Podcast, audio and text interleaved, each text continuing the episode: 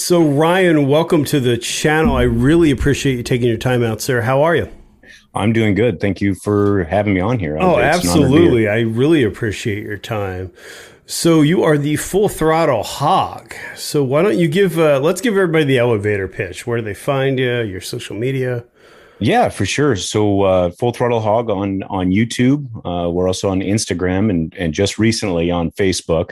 Uh, but yeah, it's a traveling moto vlogging channel uh, that we dabble in cinematic sequences and and films just to to give the audience just a you know kind of a different look, something that I enjoy doing in the filmmaking world, and I just bring that to the channel. So, they're into any of that kind of stuff, they can go and follow along. Awesome. So, I mean, I looked at the, the, well, I've looked at your videos, but the trailer that you came out with for your channel and doing sort of the is it cinelogs or cinevlogs that you've kind of cinevlogs. Yeah. I like that, and and yeah. it's clear now. You had a channel before this, correct? So you uh, you've yep. you you've been in the world. So what made you convert to motorcycles? Was there a moment where you just wanted to do something different? Um. So yeah, I mean, it's so I started video editing in 2000. Uh, and this is before obviously youtube mm-hmm. and before you know the type of technology we have today. I mean adobe premiere pro was on floppy disk if you remember that. You had to buy and it was seven discs uh, it cost you it was like $1200 on sale. Um, ironically i didn't buy the program until i read something that was called the adobe premiere pro bible and it was about that thick Mm-hmm. Um, yeah, back so, in the day books. Yeah, yeah. So I would, uh, I I had no idea what I was looking at, and I started reading this book, and and I'm just hoping that maybe I'd retain two percent of it, and then buy the program and dive in. Ironically, the the the reason I got into it is because all of my buddies and all of my friends told me I couldn't. And if you know when somebody says you won't, you know you're going to be like, my okay, beer. We yeah, absolutely. So uh, and ironically, uh, my wife, we met on motorcycles 20 years ago next month. She would be sitting in my apartment as I was learning this new program and just all my frustrations that went along with it. And then I kind of shelved it for a little bit. And I, I kick myself all the time for for kind of because you know, like if it's a perishable skill, if you're not mm-hmm. always doing it, it just kind of goes away. Uh, so I, I started getting back into it for for friends and and and weddings and and different things like that. And then I started doing some off roading stuff, and I was like, you know what, I can make some kind of action packed, you know, cinematic type of things because that's just my style, the, the, the type of film I like to make. Uh, I didn't know exactly where it was going to go, so the channel was doing well. Um, I started making, you know, a little bit of money here and there. I was making, you know, I make more money on the, you know, side jobs and the commercials, uh, social media stuff, but really my passion was just kind of creating those projects that I enjoy. So, uh, you know, kind of getting more in the personal side of things on on how this all came about. So my, uh, I got rid of all my motorcycles. I had four, and I got rid of all of them when uh, when my oldest daughter was born, and that uh, you know was one of those things. It, it, I had to make that decision, right? Mm-hmm. And, and, at the time, it was the right decision, but it also left a uh, a hole in my heart somewhere along the way that I would come up every couple years. I would go through like a ninety day stretch of I need to go buy another motorcycle. I need to get back on two wheels. Um, and then I kept pushing it off, like we all do, right? Let's uh, let's you know we'll do it next year. Now's not the time. Uh, and my mother, who is, uh, you know, my biggest fan would absolutely just love for me to show her some of the off-roading videos, all the adventures I would take with, with my truck. And she would have me go over to her house and we would just sit there and watch videos and she would just put it on repeat over and over oh, again. That's awesome. Um, and, you know, she traveled the world. I had to, I had to, you know, I was very blessed to be able to travel. She was in the travel industry. Uh, and so it had it gave me the opportunity to do a lot of traveling when I was younger. So my mother was getting ready to go for a Europe trip in 2019. In April 2019, she was getting ready to go to Europe. Um, feeling kind of sluggish, kind of tired. She thought she was coming down with something. She goes in the doctor's office and they diagnose her with cancer. Oh. Um, and it was a you know, we didn't know it at the time. Just like, hey, you you have cancer, and and it was uh, pretty, you know, aggressive. But they started putting her on treatments. So um, she comes out of the hospital. You know, obviously we were all in shock. She goes back into the hospital in July. Now she's healthy as a clam, and she goes back into the hospital in July, uh, and she passes in September. It was that fast, that quick, and you know, honestly, getting going through that grieving process, I I really uh, you know kind of had a heart to heart with myself, saying, "Look, we, we life's not a guarantee; life's a gift." and we anything can happen to any of us at any time. So if you keep putting off what you want to do today tomorrow there might not be one. Right? So i made the decision right then and there that i was going to buy a motorcycle get back on two wheels and honestly this the day that i bought it i even think i have i think i even filmed if i go through all my stuff i think i filmed everything from the day that i bought the bike. Um, and i knew that i was going to take kind of leave that off-roading world and then create a new channel from scratch. Uh, the thought had crossed my mind of just changing my channel name and then doing that but then i thought i'd be robbing all the people that were there for sure. off-roading stuff. So i was like you know what i learned a lot in my first channel and now i know what not to do so let's start a brand new channel and let's approach it a little bit differently um, going forward so that's pretty much how full throttle hog came to existence Nice. So that's um and you ride a road glide, correct? Yes, it's a 2020 road glide special. Nice. Yeah, I, love, I love the um I love the trailer for your video where you've got the map box and you've got the whole camera rigged out. you're like, you came to play. Like there's yeah, no doubt about what that. your channel is going to be about. I, I think that that's that. that's really cool. Yeah, um, thank you. It was fun. So you mentioned Premiere Pro. So is that still your go-to? Yes, hundred percent. So, and and nothing against the other programs. It's just that something I've been using for twenty years, and uh, you know, it. I'm familiar with it. I only know, even after twenty years, and you know, still being a student, I'm only using maybe forty percent of what that program is really capable of doing because it's yeah. a. Uh, and there's a lot of great programs out there, but that's just what I use. Yeah, I, I remember the first time I opened it up being like, what in the hell did I just get myself into? You know, 100%. Where's the auto button? There's no iMovie auto button. Right, exactly. You know, yeah, because like, you would use those other programs, cow. click and drag down, and yep. Yeah, you know, it it it, it adds a, a level of complexity, but then it also adds a, a level of return that's higher. So it's a it's a trade off. Yep. So what's your um what's your filming gear? I, I want to nerd out because I know this oh. is going to be a big list. Oh yeah, no, I I I love talking about it all the time. So uh, as far as my cinematic b-roll stuff um, i'm a nikon shooter i know that uh, you know everybody kind of jumps to the to the canon thing and the sony thing mm-hmm. immediately but i've been shooting still photography on on nikon for so long it's just what i was i was familiar with and we all know nikon was behind yeah. big time when it came to the video stuff up until they released their Z series or Z series cameras. So uh, I have the Nikon Z6 Mark One and the Nikon Z6 Mark Two. Nice. Uh, are both my my go to B roll cinematic stuff, uh, where I can shoot. You know, the the Mark Two allows you to to shoot in um, 60 frames at 4K, uh, which is really nice to be able to bring that quality. And you know, to be honest with you, I mean they've they've made leaps and bounds, and I absolutely love their platform. I love the way it feels in my hand. And as you know, as a you know, cameras kind of can choose you. You can go into a store. Mm-hmm. Technically, you should probably do it blindfolded and have them hand you cameras and see which one feels right. Because in this day and age, the technology is there across the board. Yeah. So um, so that's what I have as far as the uh, the cinematic type of shots. Um, on the bike, I use uh, GoPro Hero 4 Silver still. I can tell you that thing is still a work workhorse for me. Um, a GoPro 8 and a GoPro 9. So that's nice. what I have when I'm riding on the bike. And then for my drone, um, I have uh, uh, a Mavic. Uh, it's going to be the Mavic Air 2 okay. is what I have. And then I also have a Phantom 3 Pro, which honestly I haven't taken out the Phantom 3 Pro since I've gotten the Mavic Air 2 because that that drone is is fantastic. Yeah. So that's my basic setup when I go out on the road.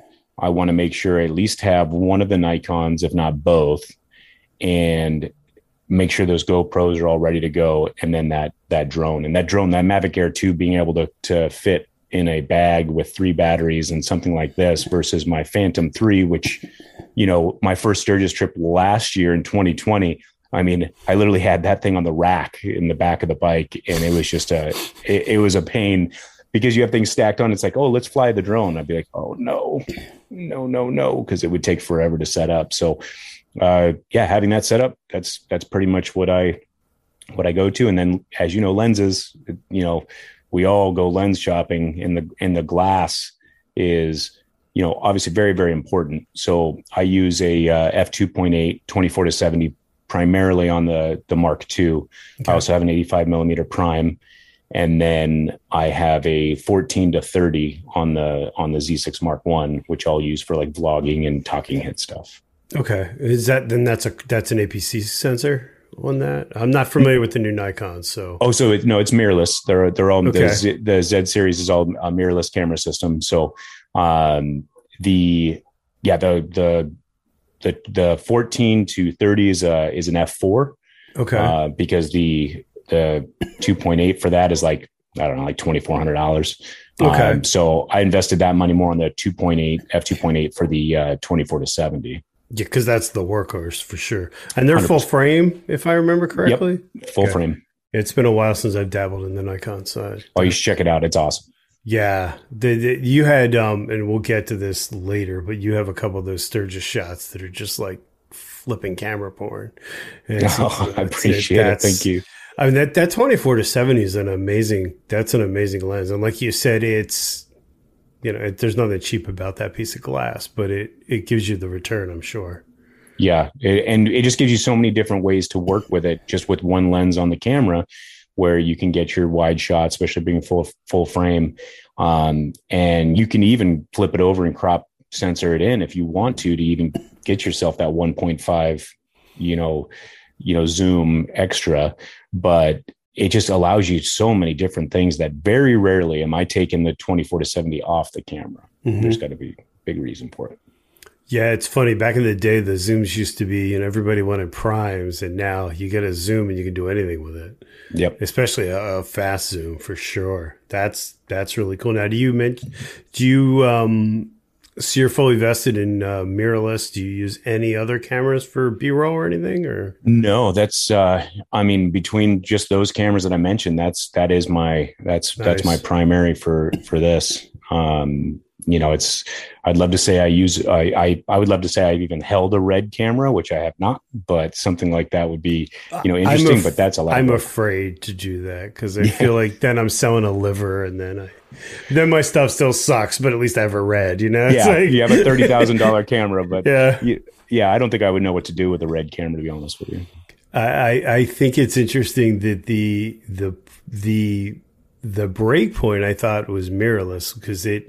I remember when Canon had whatever series it was, and um, or Nikon had, and I had. Know, back when I shot Nikon, I had the Nikon fifty one two the manual. And people were like, oh, you should keep this when you're going to do video. I'm like, I'm not going to shoot video on a digital SLR. Who does that? You know, this is back years. And I'm like, who shoots video? And you know, now you have a mirrorless camera and you're like, damn, I can do everything with this. Yep. You know, it, it smokes a, a traditional camcorder for most things, you know, 100%. still a, a limitation. Yep. So where, one of the unique things that I thought that your channel offers is that you've really become an educator. Like you're really, you're kind of pulling the curtain back and showing how you do things. And, and I think that that's really commendable. I think there's a lot of negativity in this space where it's like, oh, I can't tell you what I use, you know, because somehow if I tell you, you're to destroy me or whatever. You know what I mean? It's, it's, it, it really comes down, honestly, for me. And, you know, my, just my approach to it is providing people the tools that I wish that, that I had in the beginning. Right. Because in this platform, and I understand, I fully understand what you just said. but in this platform, we should be looking at each other as more colleagues mm-hmm. than competition. Now, don't get me wrong. I believe in good, friendly competition, and and it, I think it drives you. I think competition's great, right? Mm-hmm. Uh, so even as a kid, you know, competition. If I don't believe everybody should get a trophy, but yeah. I believe that, you know, when you and I were younger, right, and you played any sport, uh, baseball, soccer, if you didn't win first, second, or third, you didn't get a trophy. But all you did was go back and you tried harder during that off season. You mm-hmm. trained harder, you practiced just so you could you know hopefully get to that level and i think that level of competition is really good so don't get me wrong i do believe in competition however the approach that i wanted to have is help others that might want to get into this because we mm-hmm. all have a different story we all have a different background we all have a diff- different experiences and and you look at all these great channels out here that some are going all out and some are just talking head holding a camera and it's all fantastic but for those that want to get into the space and they're thinking about getting into maybe starting a YouTube channel, if there's anything, I mean, I I don't know a whole lot, but what I what I do know, I would love to push on to other people and and help mm-hmm. them grow and and you know whether it's settings, um, you know, going over you know camera gear or how to shoot certain things or how to maybe capture a little bit more of that that, that aesthetically pleasing look. If I can help out, I, I I definitely love to do it. And, um, you know, I, that's how I kind of formatted or formatted this channel to say, Hey, be more than just a channel, you know, be something that hopefully people will say, Hey, I can, I can maybe find this answer or I'll look at this and, and, you know, Ryan can help me out. That's awesome. I think that's right. So, so that brings up a good point. So you get the, you get the biker in the life, the, the vlogger of their life. What do, in your opinion, what's the starting point? Because we all know that it's a rabbit hole, and you can go, you can go into a camera shop, and you could you could blow pornographic levels of money and and not really yeah. get a return on it. I mean, in your opinion, what's a good starting point? So someone says to you, "I want to start a channel, and I don't really know what I want to do, but I want to learn." What what in your opinion sort of is that start? I mean, do you think there you go? This is this is by far the best. If anybody, uh, you know, any of your your your viewers are watching and they're thinking about it, um, the technology in cell phones is so good, right? That you can take a a camera. Now this is the the 12 Pro. The reason that I would I would say if you could get to like a 12 Pro or higher is because this has the lidar technology in mm-hmm. it. Um, and for those that may not understand, is that you know when you're you're shooting in that uh you know that f 2.8 and you have that bokeh and blurry background and your your uh, subjects in focus that's aesthetically drawing your audience to what you as a filmmaker are trying to get them to focus on this has the capability to naturally kind of slightly blur that background and you can really get some fantastic video with just a, a cell phone if you had a cell phone and a GoPro, you can start a channel. And I would tell people if you already have a cell phone, focus on your audio. That is the num- number one thing when they, if they're going to start a channel, focus on the audio. It's 60% of the visual experience. And that sounds weird, but it is 60% because mm-hmm. you can take a halfway decent, okay video. And if you have crystal clear audio, your your audience is going to stay engaged longer versus you could legitimately have the best uh, type of film out there right and it, you know have bad audio it will destroy that entire film mm-hmm. so audio is key i still try to learn a lot more about audio it's a big deal to me and i would tell people focus more on your audio than your video and then naturally progress in it and don't rush you don't know what you're going to like just yet. You don't know what kind of lens you're going to want just yet. You don't know if you want a wide angle lens. Um, you know, you see all these different YouTubers out there um, that some of them film. Uh, Casey Neistat films everything in a wide angle, right? Mm-hmm. In an extremely wide angle, and he does almost everything with that. You can do a lot with a wide angle lens, and so I would say focus on the audio. Use your phone, and for the starting point, go out there and film. In the beginning, it's going to feel so awkward, so awkward. And I would tell people if you want to get good at talk, if you want to be a vlogger, whether you're a motor vlogger or not, but you want to get off your bike and you want to actually vlog about what's going on, your audience is going to know when you feel uncomfortable. So take your phone on a selfie stick and walk through a mall. Don't hit record. Mm-hmm. Just put it on a selfie stick, walk through a mall or a busy, busy area and talk to yourself. Pretend like you're recording because ultimately people are looking at you because they're interested in what you're doing. Maybe they want to check out what your channel is, but we, as eh, our human nature side of things, we get all uncomfortable and it's a tough thing to break. I'm guilty of it. I have to go out there and force myself, hey, be, you know, these even if they're not those people that are like oh look at look at this person another another vlogger. Let's just say that's their mentality. By the time they get 10 steps behind you they forgot about you already. Yeah. The others that are interested maybe they'll try to track you down and be like hey where can i see you know what you're doing? And uh you know just kind of work through those work through those struggles when you're filming in the beginning and just focus on that audio so that and that's that's a valid point. So where where's your starting point for audio, or where are you now? What is what is your go to for audio? So with with the the things that I'm doing out in in the field of capture, any type of talking head, um, you know, I've got multiple different uh, uh, boom mics on, or you can call them boom mics, but you know, like Rode mics and things like that, mm-hmm. set up on the camera. I'm never using the camera to capture my audio. I always have an external source, um, at least bringing that in. Even on top of that, I use an H1n Zoom uh, recorder that I can run to the, um, you know, a Rode mic. And that just gives you a little bit better sound if I'm really diving in. Mm-hmm. And then, you know, if I'm doing any type of, of, voiceover, you know, right now, I mean, USB microphones have come a long way. Um, like this is a, a Fifine USB microphone. It's done well for me so far. But even more so, getting more into voiceovers and, and more into that type of thing, I'll probably continue to try to increase my production gear when it comes to the audio in studio. But out in the field, you know, you can make here's a good example.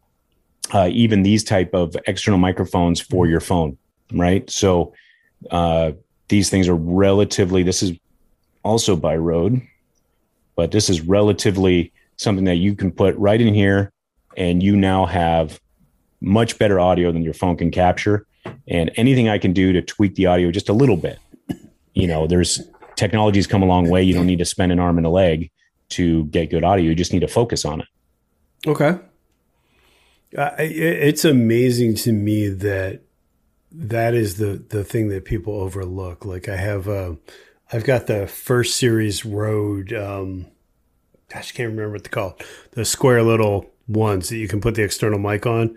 Oh, Those yeah. things are great. I mean, I've yep. got I've got Sermonic, um, Saramonic, um, two channel audio that we use for work, and I I think the Rode one smokes it, especially with a Purple Panda. It has a unique sound to it. It has that mm-hmm. very sort of focused um, audio. And, and, and I think that that's a good point because a lot of people, I mean, I know I do. I'm watching your YouTube video, for instance, not throw you under the bus or anybody, anybody's video.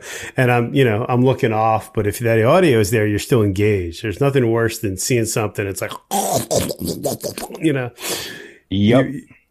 And I think too, if you can, if you can capture clean audio on a motorcycle, anything's a cakewalk after that because it's like the absolute worst condition in the world. You know, like you go into uh, at least in my line of work, you go into a kitchen and you're like, all right, this audio sucks, but well, it's not that bad. I mean, it's, it's it, at you're least it's a better starting point. Wind noise. You yeah. are literally introducing wind noise if you're going to be doing any type of you know moto vlogging and things like that. So it is it is a struggle for I mean for all of us. I still I can't tell you how many projects I'm sure you have too where you've you've gone out there and filmed and then when you come back and you look at that audio, you almost have to scrap the project or reshoot it because the audio is just that bad. And so it's a struggle. You just got to keep uh, just keep powering through. Now, do you have a dedicated helmet for vlogging versus uh, I'm just riding helmet? Uh, yes and no. I mean, I have a half shell that that I use from from time to time in the summer months.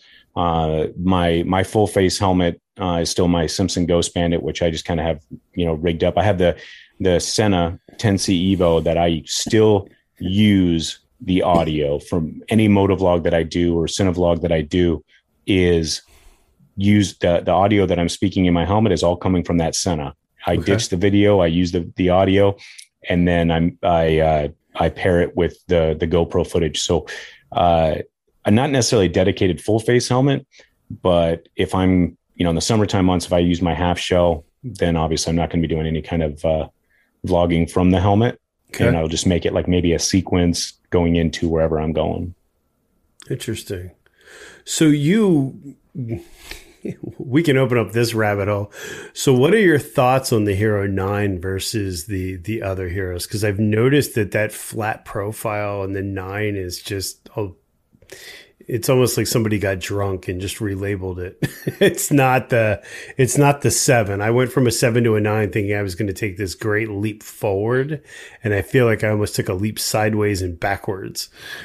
Yeah, and I, I I would agree because I mean I went from the the four to the eight, which was a huge jump, and mm-hmm. then I went the eight to the nine, and like I said, I still use the four.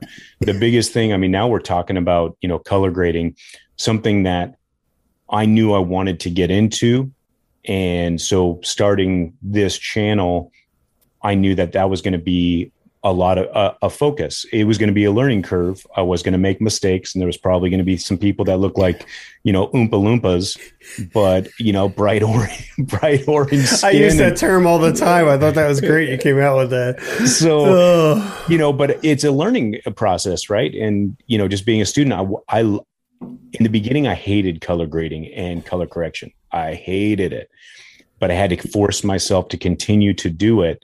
Uh, and so with that, the flat profile still gives me a lot to play with.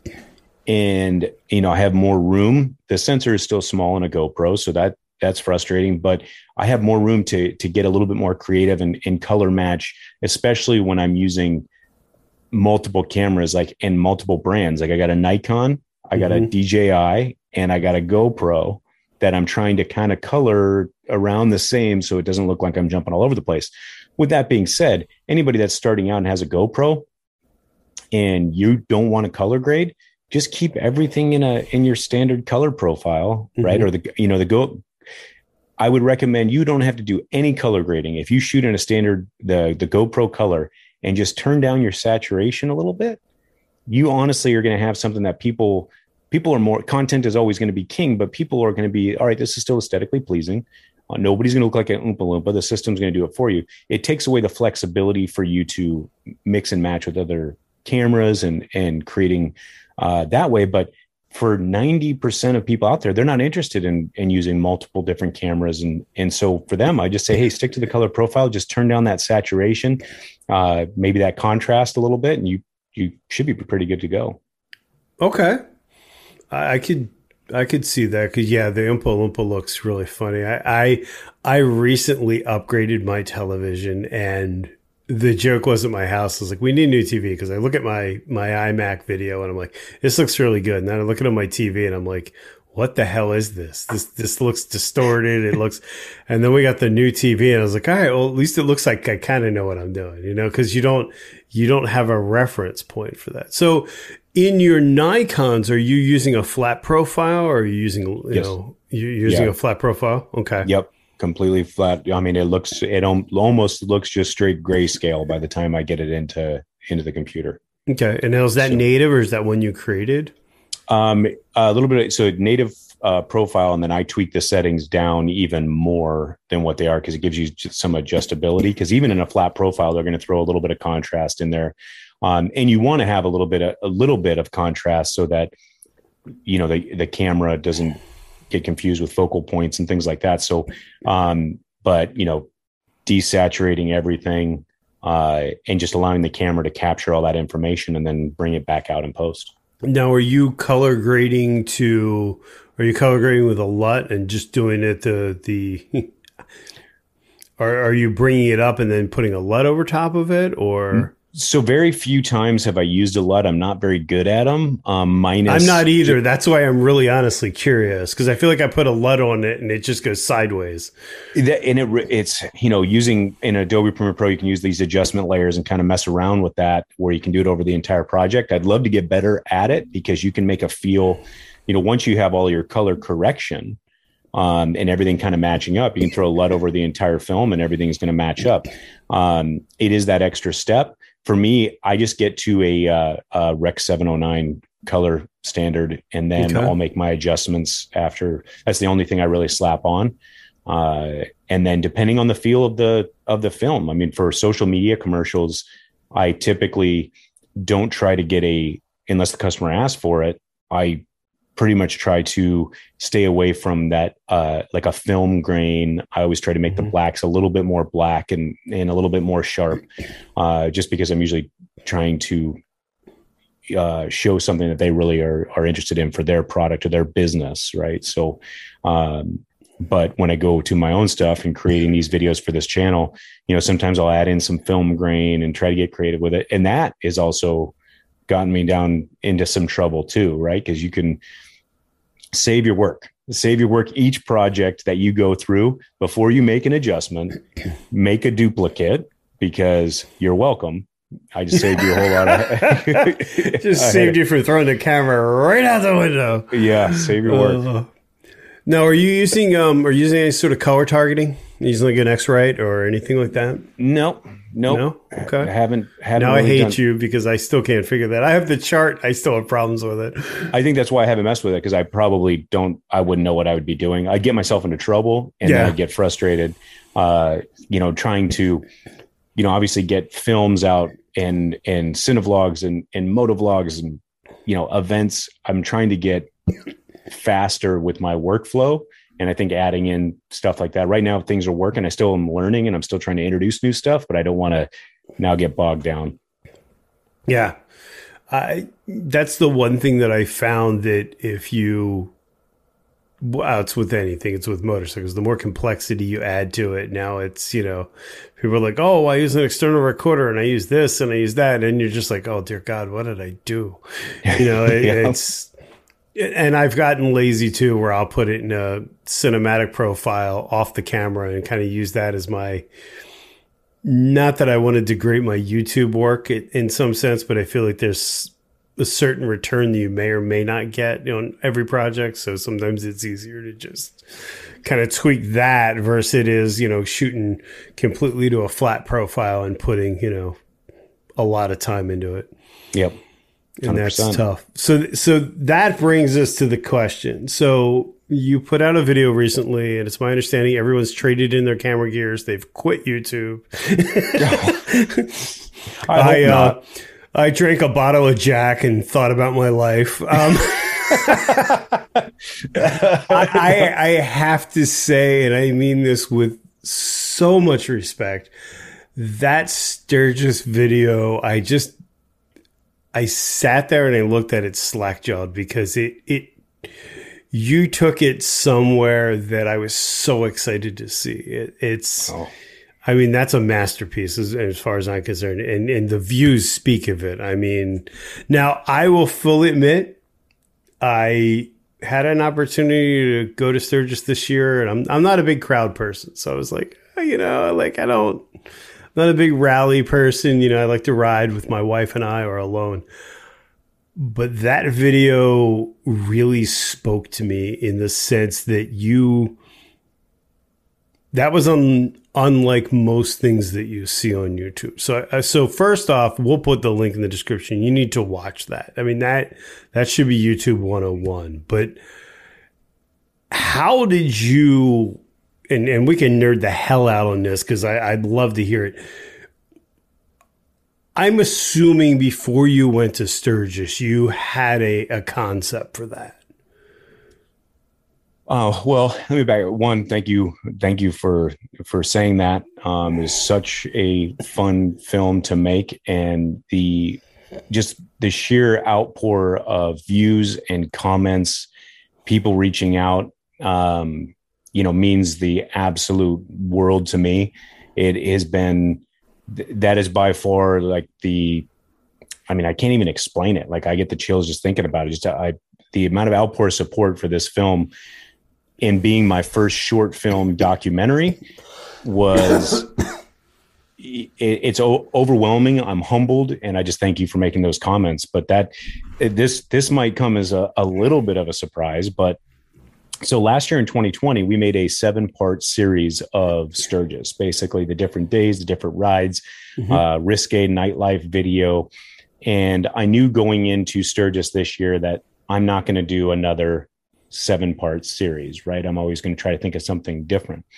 Um, I did have the thought process of maybe doing a structured full documentary. Mm-hmm. Um, you know, something around the 42, 45 minute mark, uh, but coming up with target subjects and following, you know, along. And you, I just really didn't have the the production, the pre-production done to where I could have pulled that off. So going into Sturgis and, and doing the filming, believe it or not, I didn't know that I was going to do the short the short film, the short okay. documentary.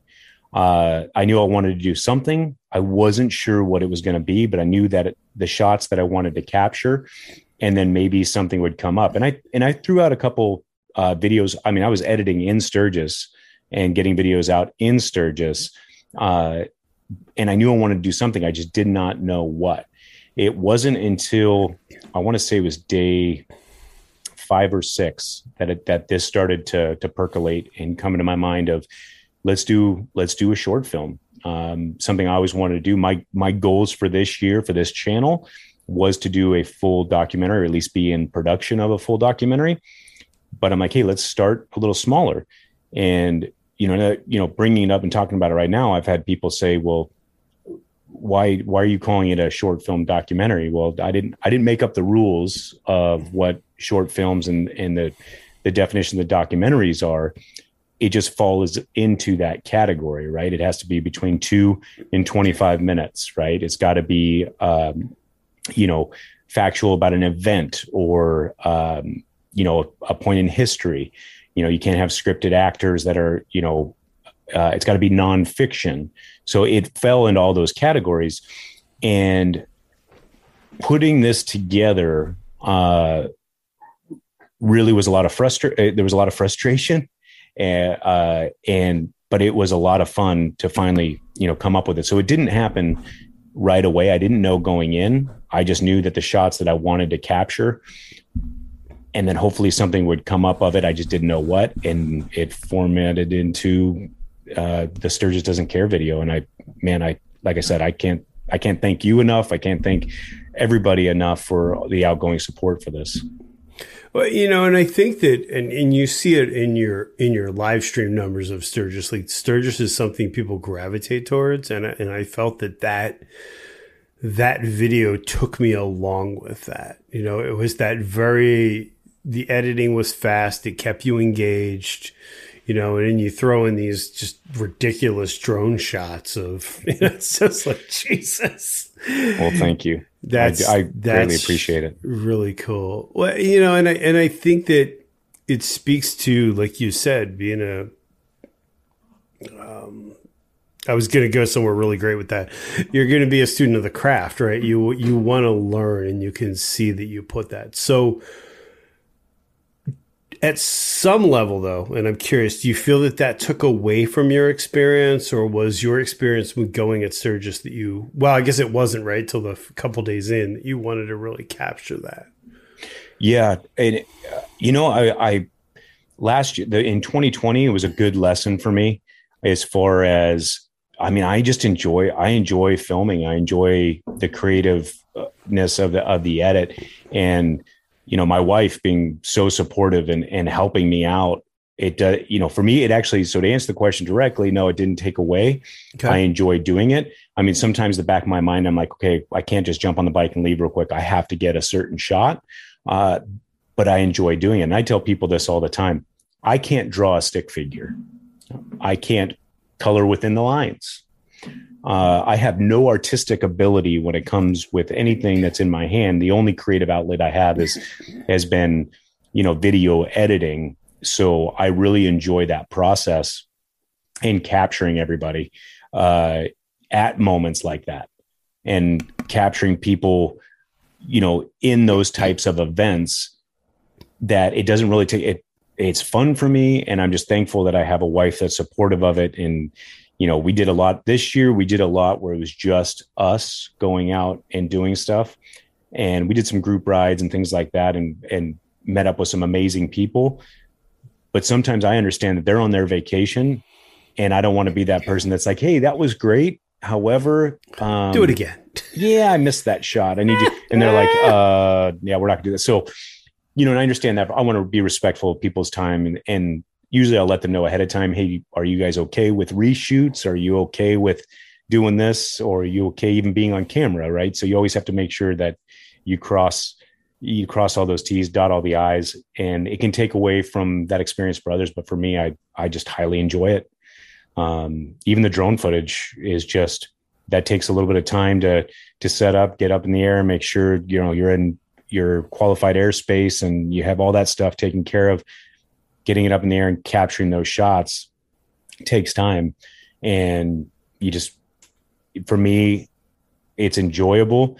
I always try to edit in my head as I'm shooting. I don't know if you if you do that as well, but I have usually I have a tempo. I don't know what song I'm going to use, but I have a tempo in mind and I have a an idea of the beats that I want to kind of use or maybe the genre or you know, I don't know if you know an epic you know music sequence here. I always kind of have that in my head and I slowly start putting pieces together in my head. And then when I get back into the editing room, I kind of will rewatch all those clips and it'll take me back to what I was thinking at that time. It's that's just kind of how I've done it. And, you know, and it's worked out. It's, I probably should get a little bit more organized, maybe take some more notes, but that's, uh, yeah, it's just, it's just enjoyable, man. I love doing it. And that's a good point too. I think that a lot of people want to shoot everything and then sometimes everything turns into what the absolute hell am I supposed to do with this because you can't figure out what you're looking at um, you know, because there's just so much content at that point. Yep. That, that, that's an interesting tip. So we had talked about this before the show started, but let let's talk about so that video is how long? 10 15 uh, minutes? It's 8 minutes. 8 minutes it's and eight minutes. 1 second. Okay. Yeah. So so let's put the numbers behind that cuz I'm really curious. So what do what do you think all in production value that video you spend in that? as far as uh, editing time or, yeah, or editing, shooting. I mean, oh boy, um, because I'm sure can, the edits got to be what days. Yeah, it was 42 hours. Uh, was the total total editing time. Um, and I always try to, and it's really good for people that are getting into this. You should always try to be very disciplined at, at clocking your edits. Uh, and that means that if you get up and you walk away because you're going to use the restroom or grab a drink, you hit pause on your timer and then you remember to come back in and do it because that will help you one in your growth and it just can help you find a way to streamline where you know that if you're going to be doing just another moto vlog or something like that and you you can time it out how long it takes you from import of your footage to export of your project you have now a time frame that really helped me editing those other videos while in Sturgis, I knew exactly how much time I needed okay. to get a vid to get back to the house and get a video up on YouTube. Uh, and that that paid dividends. So 42 hours of of editing time uh, for that film. And then, you know, as far as film, I mean, there wasn't a single moment I can think of where I did not have a camera with me or I was not hitting record. Um, out in Sturgis. So almost the entire time. I mean, you have to think the amount of hours of footage I went through. Um, I think for just this project was like two and a half terabytes. Okay. So, two and a half terabytes, 40, how many hours? 48, you said? 42? 42, 42 hours. So do your math, kids. That's uh for eight minutes. and but, and it was one of those that we all want to we all hope that we create no matter if you're a channel that just started yesterday or you've been around for the beginning of YouTube since 2005 right every video you create we are throwing it up on this platform to hope people will watch it and enjoy it right? I don't think anybody creates a video and be like well i hope this is the crappiest video that ever came out. So um, having that come out again and seeing the feedback uh, i've even had people they sent it over to the sturgis chamber of commerce um, on my behalf and they're sending me emails being like here's all the responses i received. I mean it's it's overwhelming and i'm so humbled That's that awesome. i can't i just can't thank everybody enough i, I really can't i i got the chills thinking about it i literally have the chills thinking about That, the, the pushback from this but that speaks to your support. commitment to your passion, and I think that that's great. I mean, that's. It's nice to see that YouTube is not just the, you know, you you've put so much work into that video, and I think it speaks to. Um, I would argue it, it made me feel, and forgive me if I'm going overboard here, but it kind of had that feel of the Why We Ride video. If you've ever seen that documentary uh, where it really speaks to the passion of why you're there. I thought it was great. I mean, it was Oh, just like, you. know, I'm sitting here looking at it one like, well, just sell my gear. I'm joking. I'm not. and the next thing is like, I'm like, damn it. And I turned down a chance to go to Sturgis. Like, you know, I don't, I thought it was interesting because you gave it a perspective of no matter how and why you're there, Sturgis doesn't care. You know, it's it's it's what you make of it.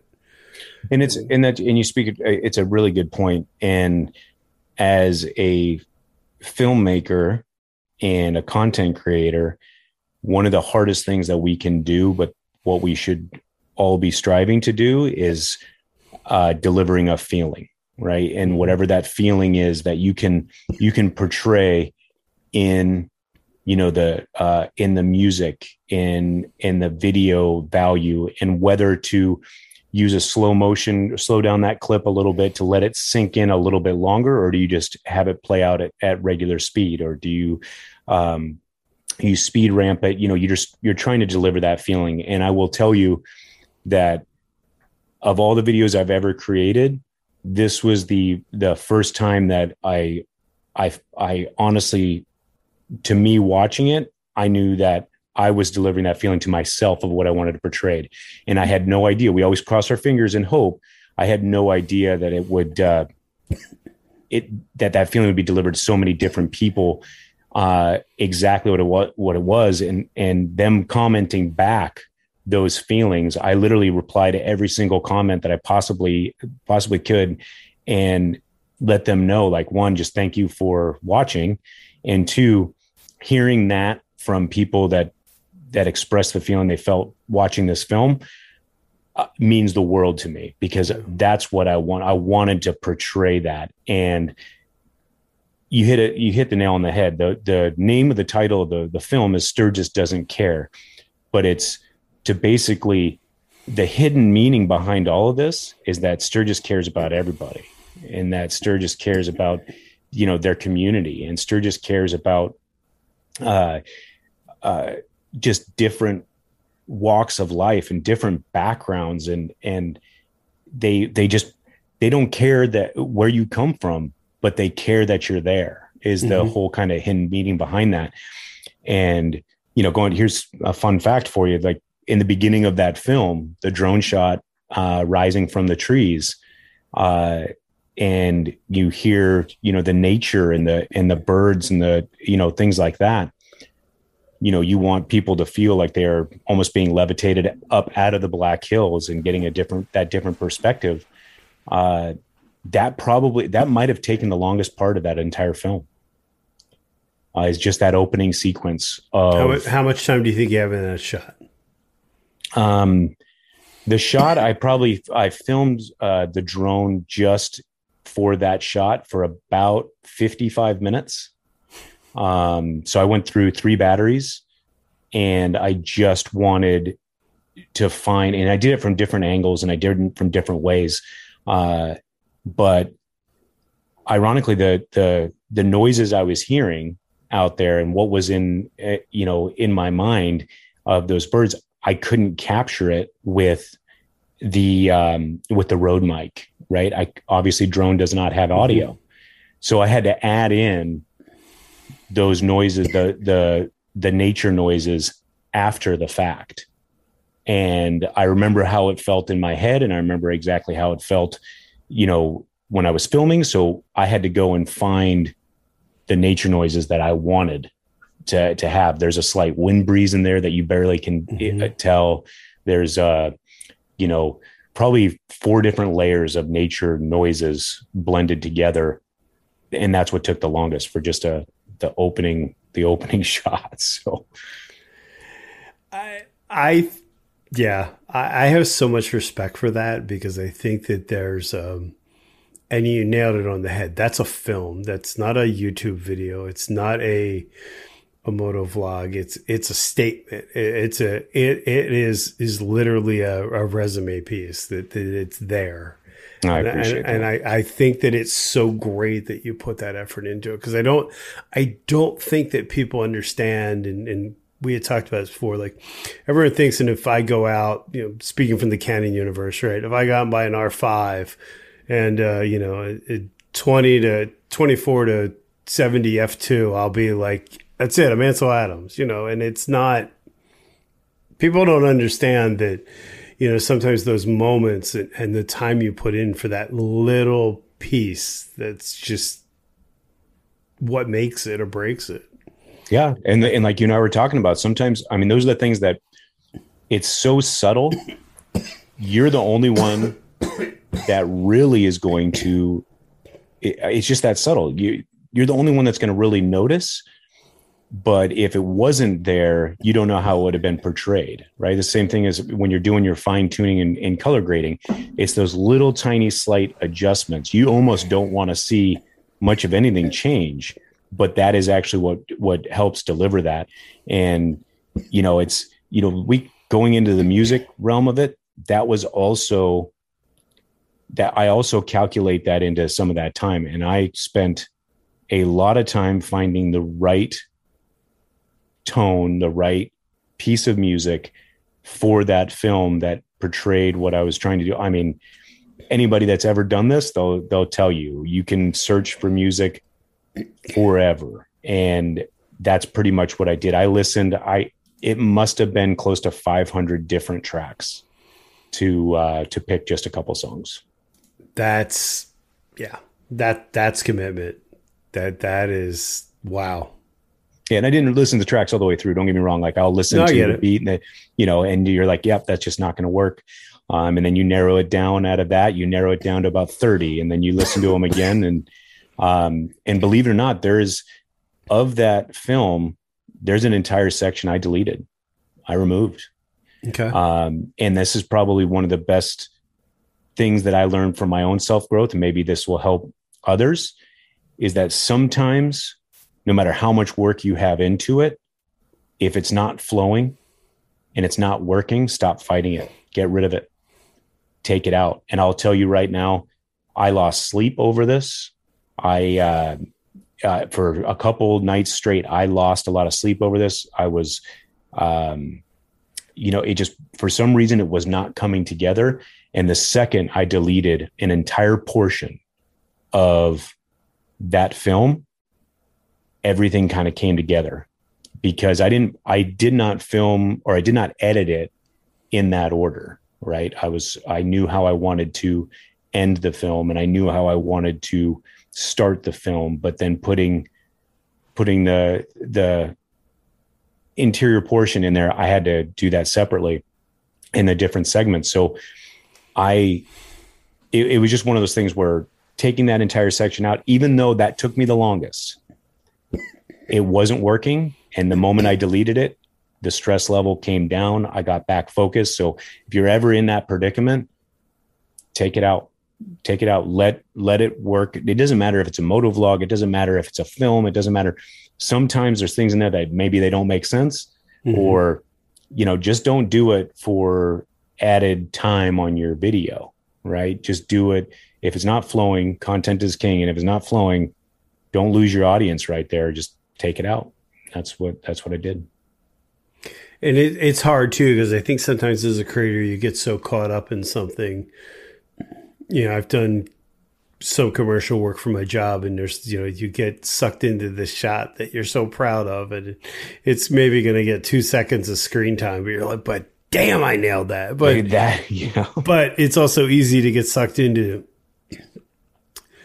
where maybe that's more important to you than it is to the story and it- 100%. it- it's really hard that's you you hit you hit the nail on the head right there it's you know you have to think about your audience and the story that you're trying to portray and it might mean the world to you but you have to let that go but that's what it comes down to 100% So of that video, if you had a, if you had a, it's like picking your only child, right? If you had to pick a shot, what's the shot for that video that defines it? What is the shot you're most proud of? Wow and again i literally just got filled with butterflies and, and goosebumps just just thinking about it because it's so every single time and i've watched it a lot going through as you know when you edit you're you, What are we, we? I gotta check this. What are we at? We're at like forty five thousand views or something. I don't know. Let's, let's, uh, let's go live here because I'm gonna put this out on Sunday, I think, and that's my not my normal schedule. But well, I've been asleep at the wheel on YouTube for this month, so that's another story. Uh, so let's see where are we at right now. So it is Friday, and at five o'clock Eastern Standard, and that video is at eighty eight thousand views. Wow. 88,000 88,470 views as of 501 Eastern Standard Time. i That honestly i've it's crazy. It's crazy. Honestly it's uh it, it really does mean the world to me in the the amount of feed, feedback. I can't i don't even know how i thank everybody enough. It is um you know going through that the the film trying to diagnose the one shot um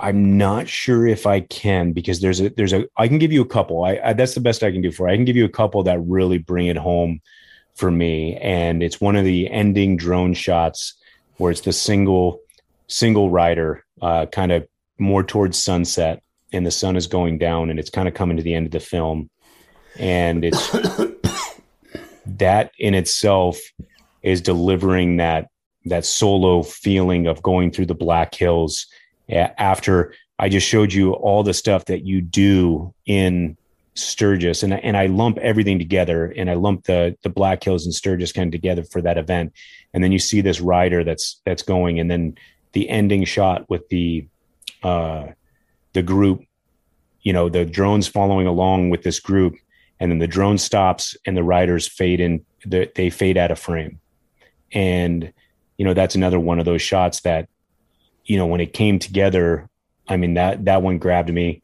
And um uh, let me think of uh, a couple others that you know the people i will tell you there's something emotionally connected when that i got emotionally connected with in the beginning shot of uh the the person that's in the their um what, I, what would you call that um with the helmet and the um what is he wearing uh, what would you call that it's like a he's not a not a barbarian he's oh, it's a- I know what you mean, but I can't I can't visualize it. Hold on. yeah there's a you know just basically where it's basically talking about you know you it doesn't matter uh you know who you are you know it, it doesn't matter about your social status or or what type of character you are or what kind of life you it there's an emotional connection with this with this subject that Oh, he's is- got the Viking hat No, on. that's what Just okay. watch it. And his wife's got the skull no, no, mask. it's even before the chains. Well, it's even okay. before that actually, and it, that's actually not his wife. That's his sister. That's Okay. brother and sister. They, that's brother and sister. They've been going to Sturgis for. I think this was their final year in Sturgis. Oh, um, My wife actually has had a conversation with them, and it's brother and sister, and they've done these these trips. Um, but yeah, there's a subject that's standing. He's also, I think, in a Viking gear, um, and he's just standing there on the street by himself, and it's um, it's pretty much right before the Clydesdale scene Okay. and the uh you know him just being there he was having such a good time just being there for so long that you know that was kind of a a, a really cool shot for the film and bringing it together and you know, some of the drone shots just, I don't, I do, you don't realize when you're shooting it in, you know, you can't look at it in camera on a little tiny screen to figure out how that's going to play out. Right. But when I got back into the editing, editing room and I looked at some of these drone shots, um, you know, I was even blown away. I was like, man, that right there, that's going to be used. So, um, so that's hard, but I, I would say those are the, the, the pieces that that stick out the most to me. I'd ask you, what is there anyone that's any scene that stuck out to you? I, there's just and one of the shots I thought was really cool, and I and I may be wrong in this, but there's like a I want to say there's a bike washing scene, but it has that real blown out bokeh and it has that really defined sort of short space to it. And there's there's something about this, and I and I don't I feel like I should take notes, but the, there's something about that you captured that raw. It felt like I was there. You know what I mean? It didn't. It didn't feel like it was the big channel, you know, channel whatever you uh, video you follow. Um, I, really like with the mirrorless of how you have that. It's really a defined focal point. It, it draws you in and it has that. If you shot that with a GoPro, it wouldn't be the same video. You know, like you can you can tell that you put the technical work into it, and that to me, it, it's one of those things that. Um, this is going to be such a weird comparison, but stay with me as we go down the rabbit hole. okay. So Angie Sandoval was on one of my earlier podcasts. She was born with one hand. She rides a motorcycle. She did a documentary about her life. It was filmed. And in the closing scenes of the video, she pulls out and she makes this aggressive right hand turn. And I was like, that to me was like all I needed to see because that was someone that like had full control over their bike. And there's, there's these scenes that, you know, I just think it's done so well, you know, and I'm not, I'm not trying to give you a non answer because I am, but it, it like you said, it gave me goosebumps. I stopped and I was like, I mean, pardon the expression, but it was like, fuck. Like this, this, this is, this is it. You know what I mean? Because every, everybody captures things with a GoPro and it's not the same. Well, know? and I will tell you, like one of my favorite shots, I can tell you one of some of my favorite shots that were with the GoPro on that film. And some of them might surprise you, but there's a scene towards the end uh, shot on a GoPro while we are at uh, we're at the Buffalo Chip, um, and we were there with uh, uh, Adam Sandoval, Ashley, and Michelle from Bandanas from by Michelle, and both those girls. We just had a, a such a good laugh and a, and a good time, and that there's a moment there with the American flag is in the background and I slow it down with both of them in this, and we just got done with a really good laugh and capturing. Maybe it was just that American flag, and and I'm a, I'm a pretty patriotic person, and and just mm-hmm. feeling that that sensation of this is America, and here we are, you know, just we're out here celebrating because we are America. Something in that scene is one of my favorites, and that was shot with a GoPro.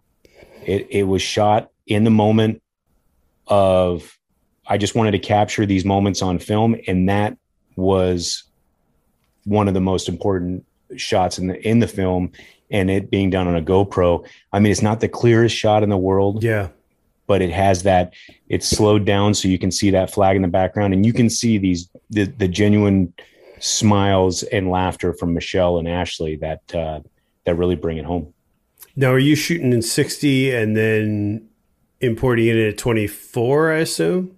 Um, so I'm 24? still I'm still importing it at 60, and okay. then choosing. I, am working always working in a 24 uh, frames per second timeline. So, but then getting giving the the ability to slow down the shots that I see fit.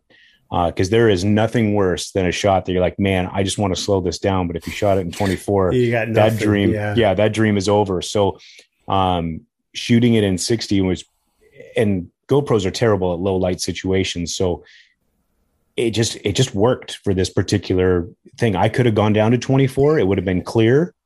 It would have been a little brighter of a shot. Um, And I would say if you're sticking by the rules, that would be pretty much what you'd want to put in this film. But because it's a little darker and you have these lights of these motorcycles in the background and the American flag lit up by these lights, and then these two girls just having these ear to ear smiles and laughing together, it just it brought it home and it works. So just capture the shot.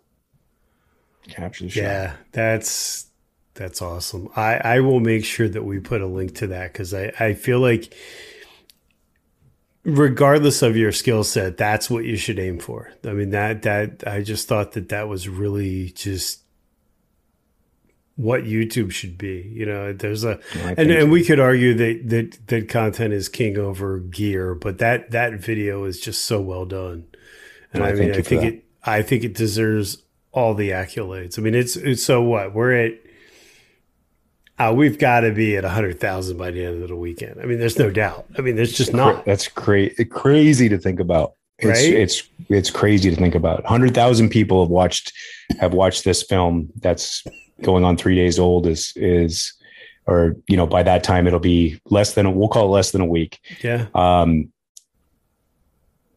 I, I I, I really I don't I don't have words. It's blowing it's blowing me away. And I'm looking and I keep an eye. Don't don't get me wrong and don't get it twisted. I keep an eye on my numbers. I look at analytics with everybody, um, you know, just as much as everybody.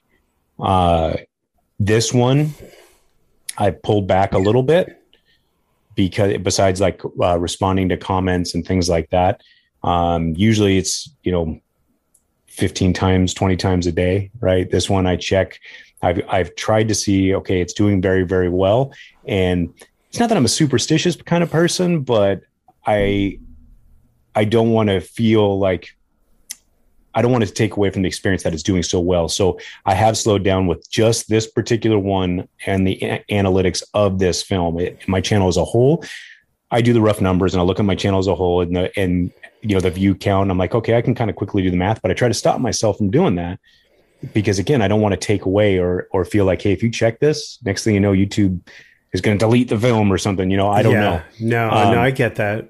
So it's been it's been crazy to see it hitting a hundred thousand views in its first week. And your subscriber base like launched at that point too, right? If I if I'm yes, yeah. So it was uh, the day before Sturgis uh, I was at uh, just under 2,100 subscribers.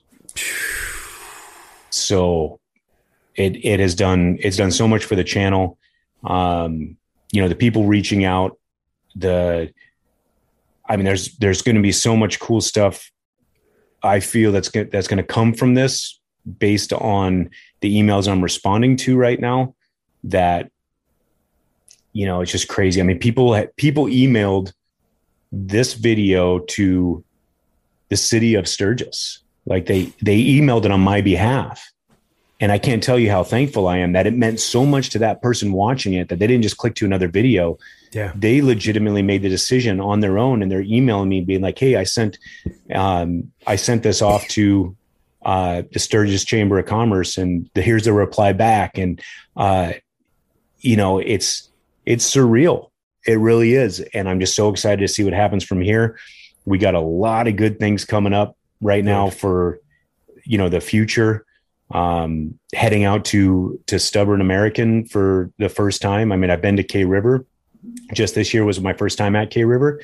Uh, but going out for Stubborn American and and you know, hanging out with all these people and and meeting some of the biggest influencers in the motorcycle community, people that I've watched, people that I've looked up to for a long time, people that, you know, I'm just so excited to, you know, hopefully be able to pick their brains and, and just hang out with these other creators. And the people that are, that go to Stubborn American is not just the creators. I mean, just all the people that are there. I mean, I can't tell you how excited I am. It's going to be the longest uh, solo trip on a motorcycle that I've done. Nice. So um, there are some other things planned in the in the works right now that um, I don't have all the details just yet, but it's going to be coming out, you know, real real soon about um, you know getting out to Stubborn American that I'm excited about. Um, you know, to to think I look back and I was like 42 hours, long time, all the frustrations to edit this video, put it out there, and for it to do this well, and the amount of feedback I've gotten from all the people that have watched it, I do it all over in a second. It was worth the the no sleep. It was worth the the 42 hours. It was anything that I thought well, I was frustrated about this film. Those are those aren't even thoughts. Besides the fact that it's like, hey, you worked hard at this, and uh, but I try to work hard on on all the different projects. And moving forward, I'm still going to be the guy that goes out and just does a regular motovlog or cinevlog. I'm still going to be, you know, try to capture, you know, goofy moments and and just have a regular video throw out there. It's just nice that I want to continue to do these short films. To be honest with you, I, and I eventually would like to work up to doing a full documentary. And I think it's it's good too because I, I you know, not everyone's going to hit with that kind of viewership, but it's nice when you get that video that hits beyond what you're used to because it kind of reminds you.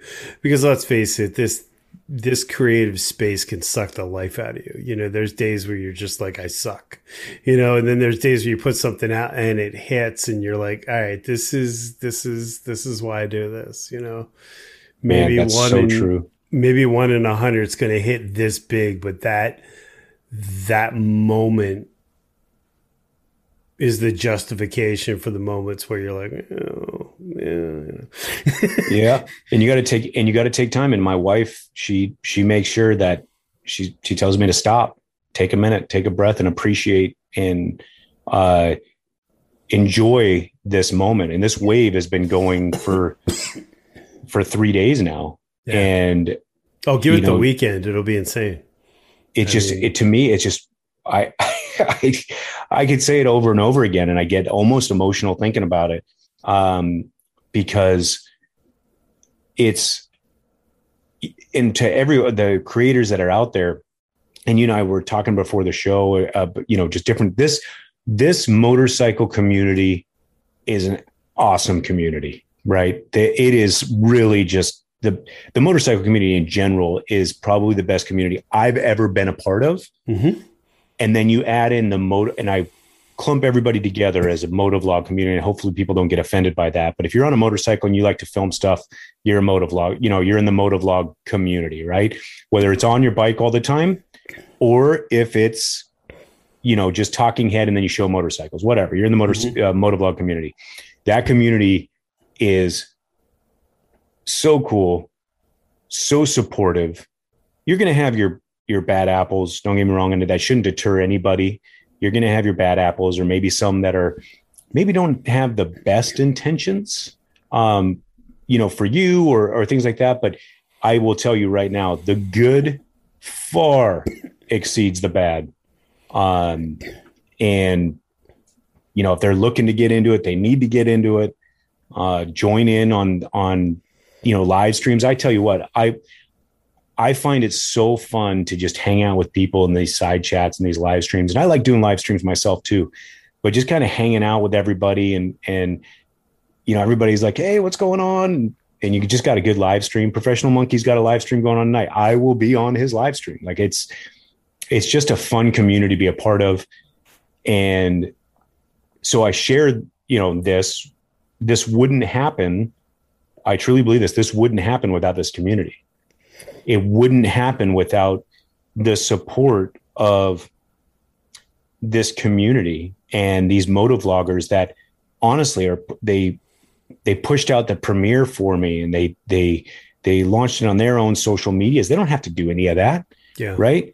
And a lot of times we talked about it, the competitive nature versus, you know, uh, you know, people being colleagues. And this is a perfect example of of people come together and and and just being a co- a good colleague and saying, "Look, I'm I support you 100%."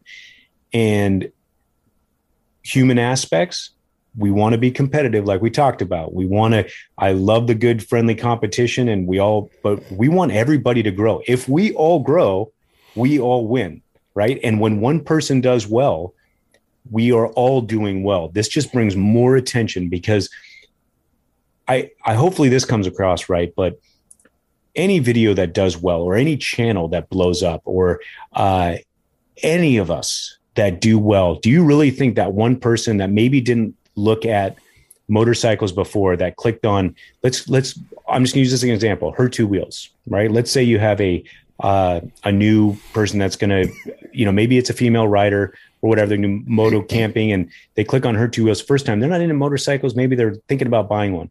Do you think they just stop at that channel or that video? No. N- no. They go they go in and they're they're now open to this whole new world. So when one person does well, we're all going to do well and we should all really really support each other don't let the uh, the bad apples the few and far between you'll be able to identify them mm-hmm. uh, on your own and, and make your own judgment call you'll know the people that are really hoping you do well and then you're gonna you'll run into to the few and far between that they say they hope you do well but maybe they have some different in, intentions and you just got to let that yeah.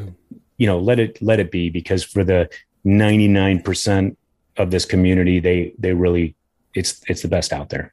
I, I really think it's something I wanted to touch on a mental health video, but in life in general, but more so in the community space or the creative space, it's about building your village and building your village with people that have that ethic. You know what I mean? Like if, if you do well and I don't, doesn't, I shouldn't be less happy. You know what I mean? Because you're, we're all part of this. We all ride for the same singular reason or reasons, I should say, but we're all part of this community. You yeah. know, I, know when Sandoval like exploded and then, you know, when he kind of changed directions and people were like, oh, but he bought an Indian. No, man, that man has single handedly done so much for the community. Oh my gosh. You know, yes. He could quit tomorrow and he's covered. You know what I mean? Yeah, and, and it, it's well weird deserved. things too with him because like my then eight year old wanted to watch his channel because of Scooter. He didn't care about the motorcycles, but that drew him in. You know what I mean? And then it got him watching other videos, and you know it's we're we're all in this together you know, and, and, the the idea of oh well, your channel is doing different than mine or whatever. We're all we all ride different bikes. We're all in different demographics of age and community, and we all have different backgrounds and a different story to tell and a different. Uh, you know, I still I will tell you right now, I watch a lot. I don't I don't comment on all of them. I probably should. I should get better at that. If I'm going to self assess, I need to get better at at uh, you know the videos that I'm watching. I try to, but I still watch so many uh, moto vloggers in this mm-hmm. community and their videos, and and I get enjoyment out of it, and I love to see them progress. And I see and and I I let them know either privately in a in a DM or publicly on the thing, like, hey, I can see, I see you, I see you putting in this work and really taking it to the net to another level and and taking not that people don't take pride in their craft, but I I enjoy it. Everybody's got to. I can click on multiple. There's some that naturally you're going to like more than others, and and maybe it fits a a flow that you like. But there's still a lot of good stuff out there. Uh, even some of the talking head stuff. What people need to realize is, I had a 27 hour drive back from Sturgis. Right, we went straight through. We just the wife and I took turns I would put, I would treat a lot of the videos like a podcast. Okay. And listen to them. So it was, you know, especially if it's if it's talking head and and you know, I, I would literally treat it like a podcast and just kind of listen to them talk and and just had so much enjoyment in doing it. So, you know, there's so many great channels out there. Just go watch them all.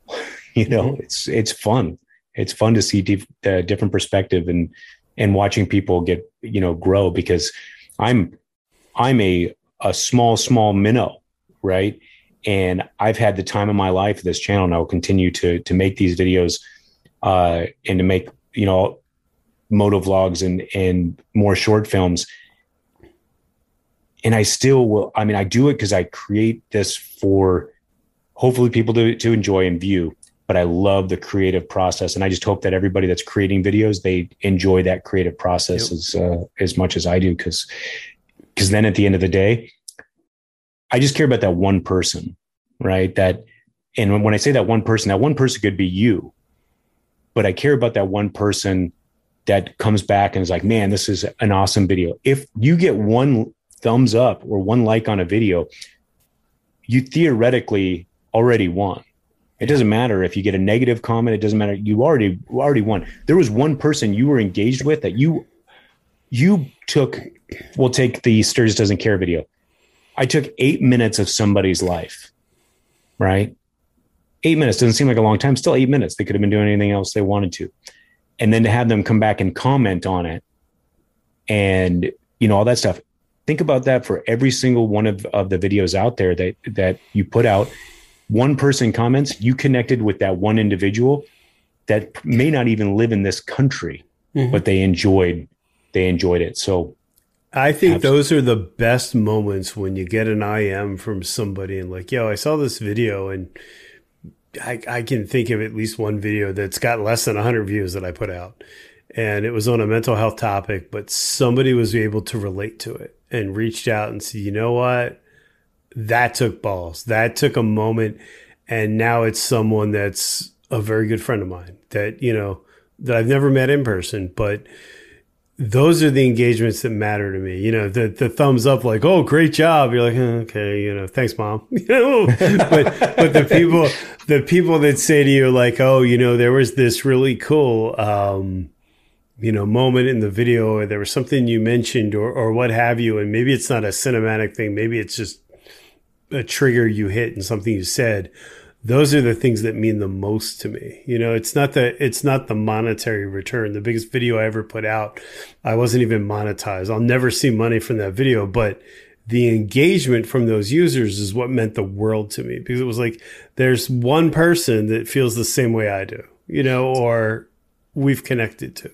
And i tell people that too work towards 1000 dedicated uh, subscribers and and and I say dedicated because there are channels out there uh, that have millions of subscribers, um, or at least in the I would say hundreds of thousands of subscribers. But having dedicated, you'll know when you hit a thousand. It should always be everybody's goal. Thousand mm-hmm. dedicated subscribers means that every video that you put out, those one thousand people are going to watch. Yeah. And the way that I break it down is if those 1,000 people are dedicated and they watch, then 1,000 people are going to engage with you on that video and they're going to say something meaningful, right? Mm-hmm. And then out of those, you have to think that every, that means that every single time you put out a video, think of yourself walking into an auditorium and speaking to 1,000 people every time. Just try to put it, that into perspective. You have a thousand people that are 100% dedicated to seeing you and putting that in your mindset and as a goal, no yeah. matter how big your channel is. That is something to strive for because let's be honest, you get a thousand people watching your every video put out and a thousand comments on every video you put out and a thousand likes on every video you put out. The rest is just going to fall into place. Yep. But you're going to have 1,000 people that watch you for you whether you're a character piece or an educational piece or both. Um, and that's though when I create these videos, I always think one about touching that one person, and then two, how, you know, this could be to build towards that one thousand, and that's just a mindset. And I, I, people should give it a try. I think it'll work. Well, Ryan, I don't know how any better way that we could close this. That's that's it. That's it. Church is over. Let's all go out, be creators.